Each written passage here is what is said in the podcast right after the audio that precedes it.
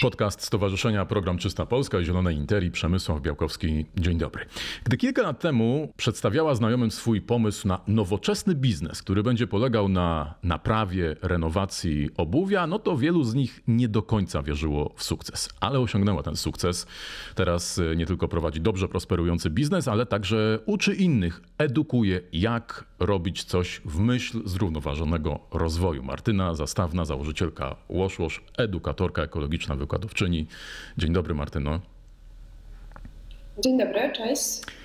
Czy ty zaczynałaś w garażu? E, nie w garażu, ale, ale blisko, bo pierwsza lokalizacja Wash Wash mieściła się w w której mieszkałam z psem, więc rzeczywiście um, blisko. Okej, okay, no pytam o to, bo to rzeczywiście taki synonim, że jak coś jest takim początkującym biznesem, startupem, no to musi się zaczynać w garażu, ale u ciebie to może byłoby trochę podchwytliwe. E, jakby się okazało, że masz garaż, a jeszcze tam trzy samochody spalinowe, to nie do końca z tą ekologią by było e, ok.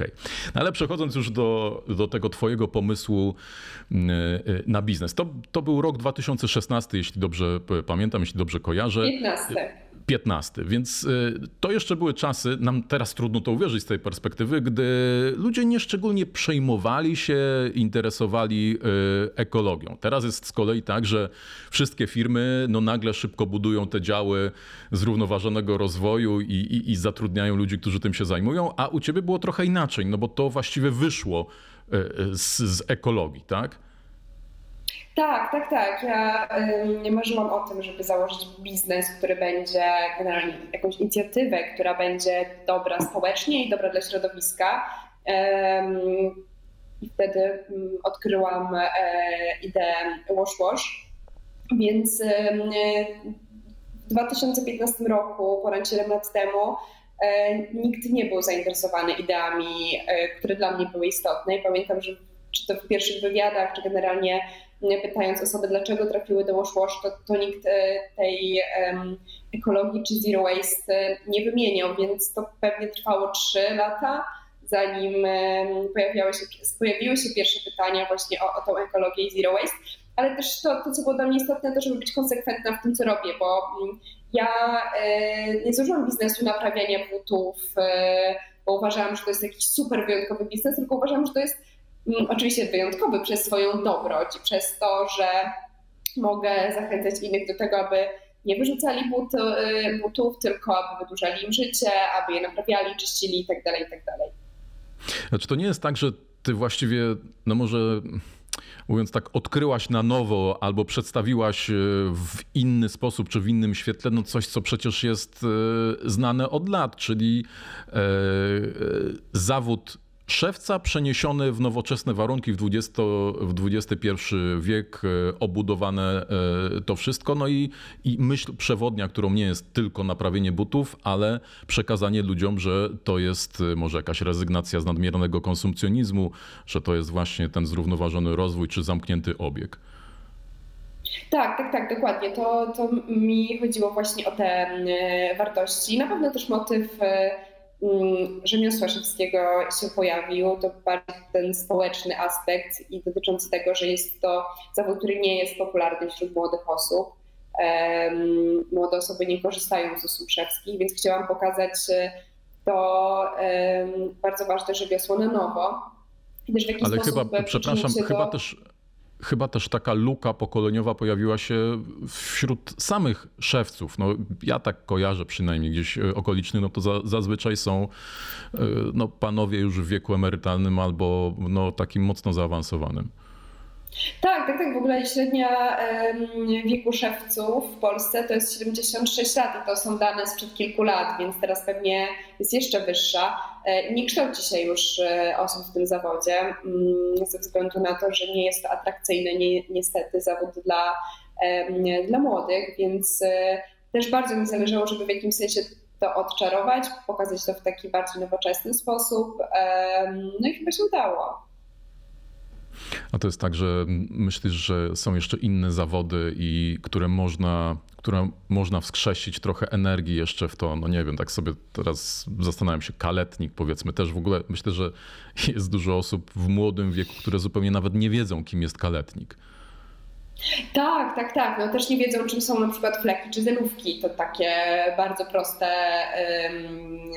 na przykład dla mojej babci określenia, teraz nie są znane i musimy to wyjaśniać. Natomiast na pewno jest bardzo dużo zawodów, kapelusznik chociażby.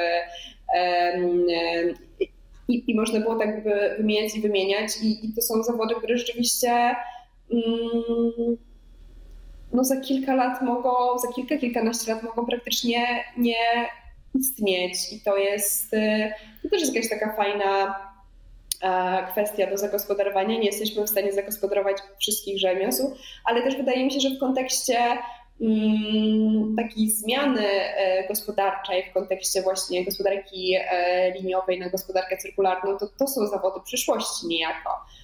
Bo ja wierzę w to, że będziemy, będziemy naprawiali rzeczy, chociażby też biorąc pod uwagę kwestie legislacyjne, to, to jest e, nieuniknione, więc może to sprawi, że, e, że takie biznesy będą powstawać, a takie mm, e, zawody będą mimo wszystko nadal funkcjonować, tylko pewnie już w zmienionej formie.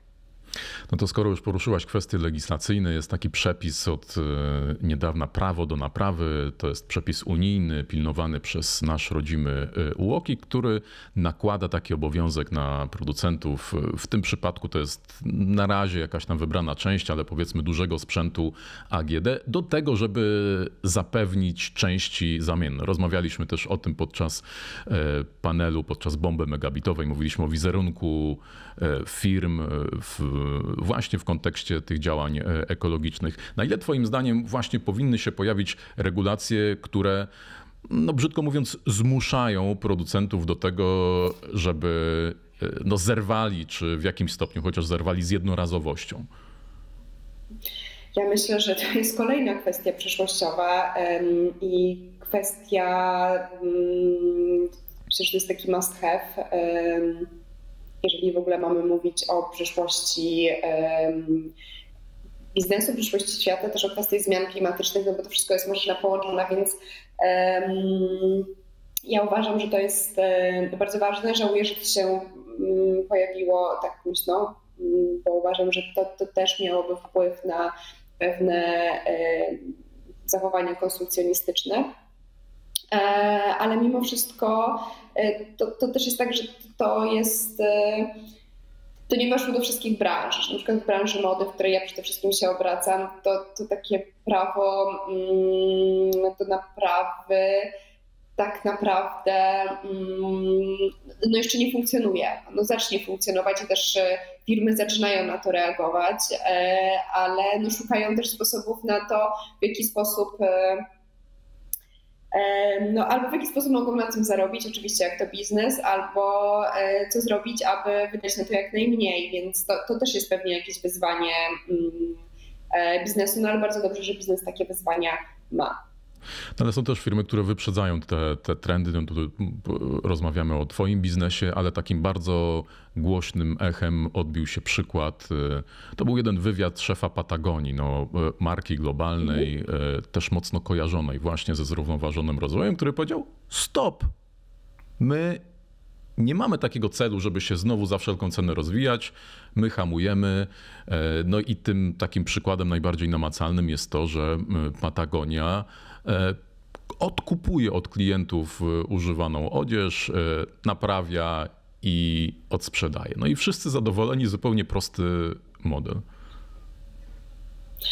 I bardzo świetny model i fajnie, że to zaczyna się pojawiać w mainstreamie i nadal Patagonia jest, jak się mówi o markach ekologicznych, no to Patagonia jest numerem jeden i też myślę, że jest takim fajnym benchmarkiem dla pozostałych firm.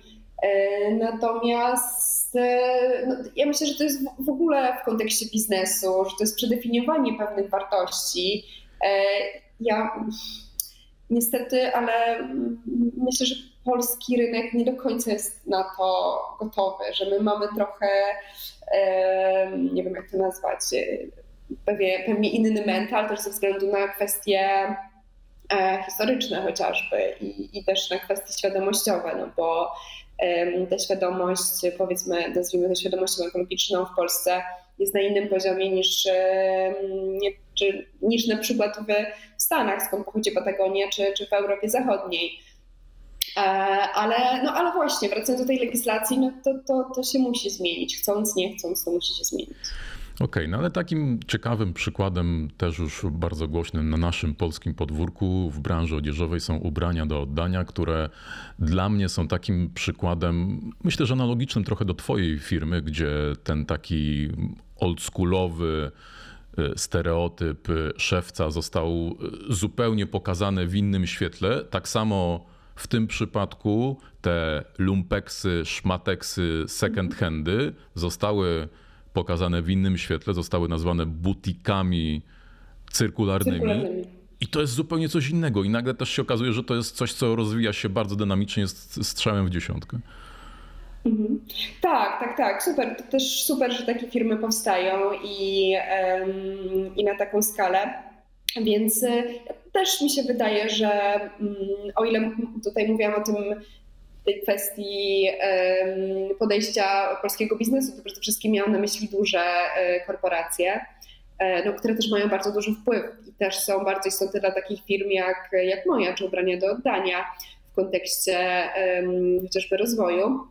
Natomiast e, ja jestem bardzo zadowolona, że takie firmy powstają i powstaje ich coraz więcej. I też na wspomnianej bombie megabitowej rozmawialiśmy o takiej trochę eksplozji startupów, które zajmują się e, działaniami ekologicznymi, że rzeczywiście 7 lat temu to, to byłam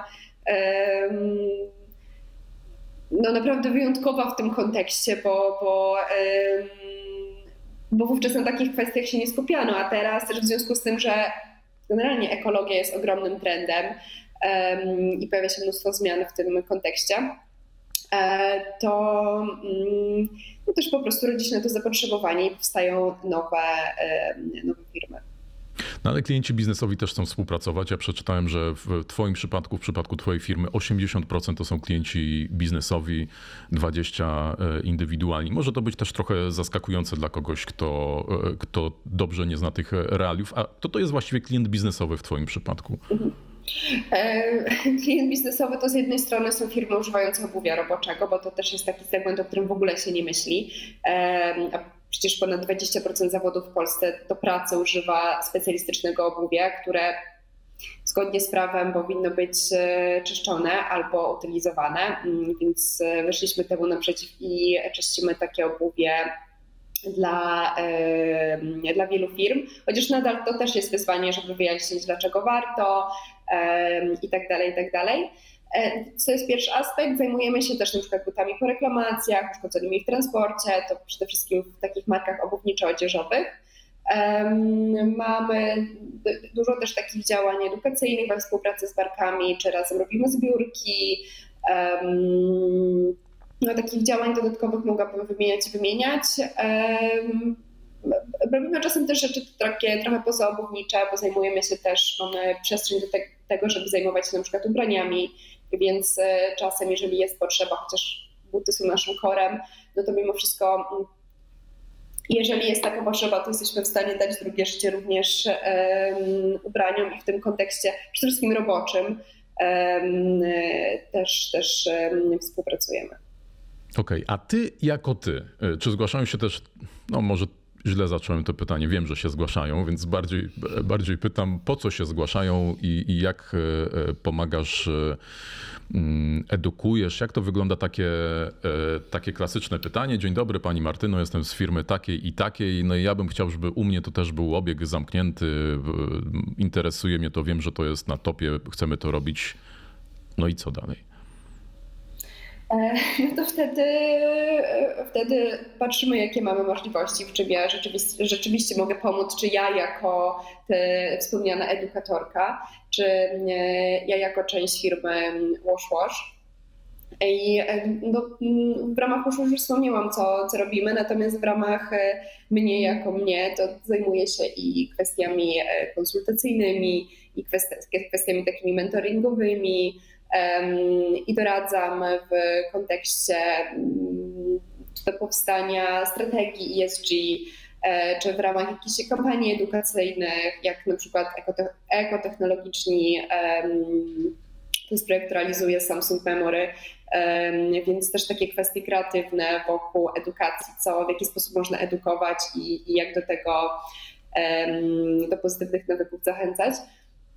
Więc e, tych e, aspektów jest, jest całkiem dużo. Ja też trochę odkrywam, co mi sprawia najwięcej przyjemności w tym kontekście. E, jakie działania chyba najbardziej finalnie właśnie najbardziej lubię edukować, tak mi się wydaje. To jest coś, co sprawia mi e, bardzo dużo satysfakcji. No to w takiej edukacji co przemawia do ludzi? Liczby, e, porównania, e, fakty, grożenie, straszenie, kryzys klimatyczny, mhm. ocieplenie klimatu, czy pokazywanie może dobrych przykładów, udanych sukcesów? Jak ty do tego podchodzisz? E, bardzo różnie. To, to myślę, że w dużej mierze teraz jest to kwestia trendu i tego, że wszyscy mają działy właśnie CSR, ESG, czy jakkolwiek one są nam nazywane w korporacjach. E, czy dlatego, że się o tym bardzo mówi. To też są kwestie mm, takie warunkowe dotyczące właśnie zmian prawnych, że musimy się do tego przystosować. Albo co jest w ogóle no, niekoniecznie dobre, e, to też takie kwestie powiedzmy czysto PR-owe no bo to wiadomo, no PR może być dobry i, i zły wokół um, wszelakich akcji ekologicznych, ale to, to takie rzeczy też się pojawiają, e, więc e, no wydaje mi się, że to są te, te, najistotniejsze czynniki, ale tak naprawdę to zależy od, od firmy, od przedsiębiorcy, też od jego świadomości, od podejścia, e, ale to ja też uważam, że zaszła ogromna zmiana, bo, bo w tych działaniach biznesowych, e, w sensie powiedzmy w biznesie działamy jako wash i, i ja jako powiedzmy ta mentorka, edukatorka od e, czterech lat, to cztery lata temu to wyglądało zupełnie inaczej. Musiałam wyjaśniać, co to w ogóle jest ta cyrkularność. To czasem teraz też muszę wyjaśniać, ale jest już znacznie większa świadomość e, tego, że to jest po prostu ważne i istotne. No dobrze, no to teraz y, poruszmy trochę tej ciemnej strony zielonej mocy, czyli greenwashing, bo to, to też jest zjawisko, jak ze wszystkim, no jeśli pojawia się coś y, dobrego, to znajdą się ludzie, którzy mm, w świadomy sposób e, będą chcieli pójść na skróty, czy zrobić coś e, nie do końca dobrego, wartościowego, a jak najwięcej na tym zarobić, a udając jednocześnie to, to wielkie takie otwarcie na, na kwestie ekologiczne. Czym dla ciebie jest greenwashing? Jak go rozumiesz? Jakie są, e, jakie są przykłady? Jakie są zagrożenia z tego? Greenwashing to generalnie jest E, to są działania, które tylko na pozór są e, ekologiczne i które tylko na pozór są zielone. I tutaj przykładów jest e, cała masa, ale dla mnie to też jest brak transparentności, czyli mówienie o czym, że robimy coś, co jest ekologiczne, co, co wdraża właśnie ten zrównoważony rozwój do firmy, a tak naprawdę jest to pewnego rodzaju wydmuszka. I, I nawet jeżeli ktoś nie uzna danej akcji za greenwashing, to jeżeli wejdzie się głębiej e, w to, o czym w ogóle taka firma mówi, to widać, że, to jest jakieś nieprawdziwe działanie i to, to jest tylko działanie stricte mm, e, PR-owe. E, więc tak naprawdę też rodzajów tego greenwashingu mm, jest jest, jest bardzo dużo e, i to jest temat dla mnie niesamowicie ciekawy, bo ja też fascynuję się komunikacją. I co chwilę odkrywam coś nowego. I też myślę, że to jeszcze tylko dodam, że istotna jest e, właśnie ta kwestia transparentności. Uważam, że to jest bardzo ważne i mówienie o tym tak naprawdę, co, co stoi za daną rzeczą, co stoi za daną akcją. Jeśli dana firma współpracuje z jakąś fundacją, to, to, to, e, jaka to jest fundacja, czym się zajmuje i tak dalej, i tak dalej. Więc e, myślę, że im więcej mówi się o danej kampanii, o, o danej strategii czy o danych działaniach, e, tym bardziej jest to rzeczywiste. Rozmawiamy o greenwashingu, ale pytanie brzmi, kto właściwie mówi to, to sprawdzam? Czy to są jakieś przepisy, instytucje, czy to robią konsumenci, czy, y, czy to, to robią, no właśnie, tak jak ty, edukatorzy ekologiczni, organizacje ekologiczne, organizacje pozarządowe, środowiskowe, no bo, bo tutaj też mm, tych osób, które mogłyby by powiedzieć sprawdzam jest, jest właściwie dużo w tym całym łańcuchu? Wiesz co, e, to, to tak naprawdę mm, wydaje mi się, że najwięcej osób, które sprawdzają, to rzeczywiście są osoby, które są zaangażowane w działania ekologiczne, czyli, czyli właśnie edukatorzy, specjaliści e, czy ekoinfluencerzy. Natomiast na pewno też firmy między sobą się sprawdzają, ale ja, ja też bardzo zachęcam do tego, żeby to wyszło poza ten krąg specjalistów, bo to też sprawia, że firmy mogą być w jakimś sensie bezkarne. Tym bardziej, że takich regulacji greenwashingowych jeszcze, jeżeli dobrze wiem, jeszcze nie ma, one się tworzą, ale e, też wydaje mi się, że im większa presja społeczna, tym, e, tym bardziej taka firma może być może zaniechać takich działań, więc to jest moim zdaniem e, ważne, więc jeżeli czegoś nie jesteśmy pewni w ramach danej akcji, to, to pytajmy. Okay, to jeszcze e, jedna kwestia. Chciałbym, żebyśmy tak już na zasadzie takiego dużego ogółu porozmawiali o, o konsumpcjonizmie, no bo on właściwie, nie, nie, nie mówiliśmy tego wprost, ale on się przewija wokół tego wszystkiego, wokół tej gospodarki cyrkularnej, obiegu zamkniętego. Ja mam takie wrażenie i jestem ciekaw e, Twojej opinii, że, że my mamy taki właśnie edukacyjny, taki świadomościowy, trochę większy nacisk e, kładziony na przykładzie na segregację śmieci a nie na to, żeby ich e, mniej produkować. Że więcej się mówi segreguj tu, pojemniki, no wszyscy mamy to wbijane do głów już od dłuższego czasu i to dobrze, oczywiście to, to nie jest tak, że to jest coś złego. Natomiast mam wrażenie, że wciąż mało osób zwraca e, uwagę na, na coś, co jest znacznie ważniejsze, czyli żeby zacząć od podstaw, żeby, żeby mniej konsumować, żeby mniej produkować, żeby mniej generować tych, tych rzeczy, które nie są ok. Tak, ale myślę, że to jest kolejny krok, e, bo rozmawialiśmy dzisiaj o tym, że jakieś 3-4 lata temu w ogóle temat ekologii pojawił się w przestrzeni publicznej. Więc e, super, że segregujemy śmieci, super, że to się dzieje, natomiast wydaje mi się, że takie działania właśnie zmierzające do mniejszego konsumpcjonizmu, czy wręcz zaniechania konsumpcjonizmu, to jest kolejny bardzo długi krok.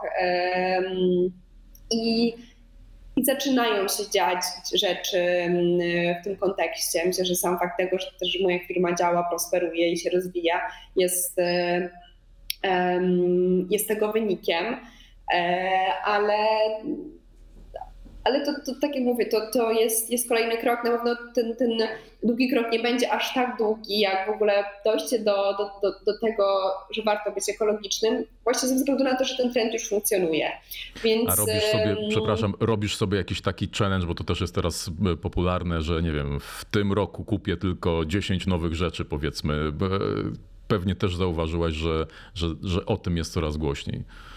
Tak, tak, tak, tak. To ten, ten challenge już chyba dwa czy, czy trzy lata temu właśnie się pojawił i to jest też super, bo dzięki temu rzeczy się odnawia, naprawia, bardziej się o nie dba. Ja takiego challenge'u nie muszę sobie robić, bo yy, nie, nie, myślę, żeby o nim robić, bo, bo ja po prostu praktycznie w ogóle nie... Um, nie kupuję rzeczy, a jeżeli już zdarza mi się kupować, no to, to naprawdę 95% rzeczy wybieram z drugiego obiegu. Um, więc, e, więc takie mam do tego podejście. Mi się też wydaje, że to nie chodzi o to, żeby w ogóle nie kupować, że to jest zbyt radykalne.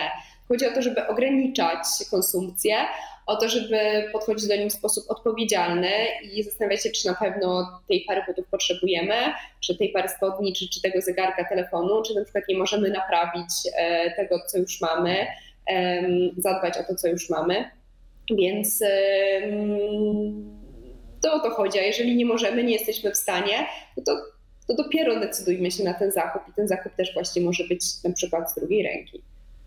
No i niech to będzie podsumowanie tej naszej rozmowy, taka rada, przesłanie e, od Ciebie. Pięknie Ci dziękuję. Martyna Zastawna. Dziękuję bardzo. Bardzo dziękuję, pozdrawiam, wszystkiego dobrego. Państwu też dziękuję, zapraszam, zachęcam do oglądania kolejnych odcinków podcastu Stowarzyszenia Program Czysta Polska i Zielonej Interi. Przemek Białkowski, kłaniam się, do widzenia.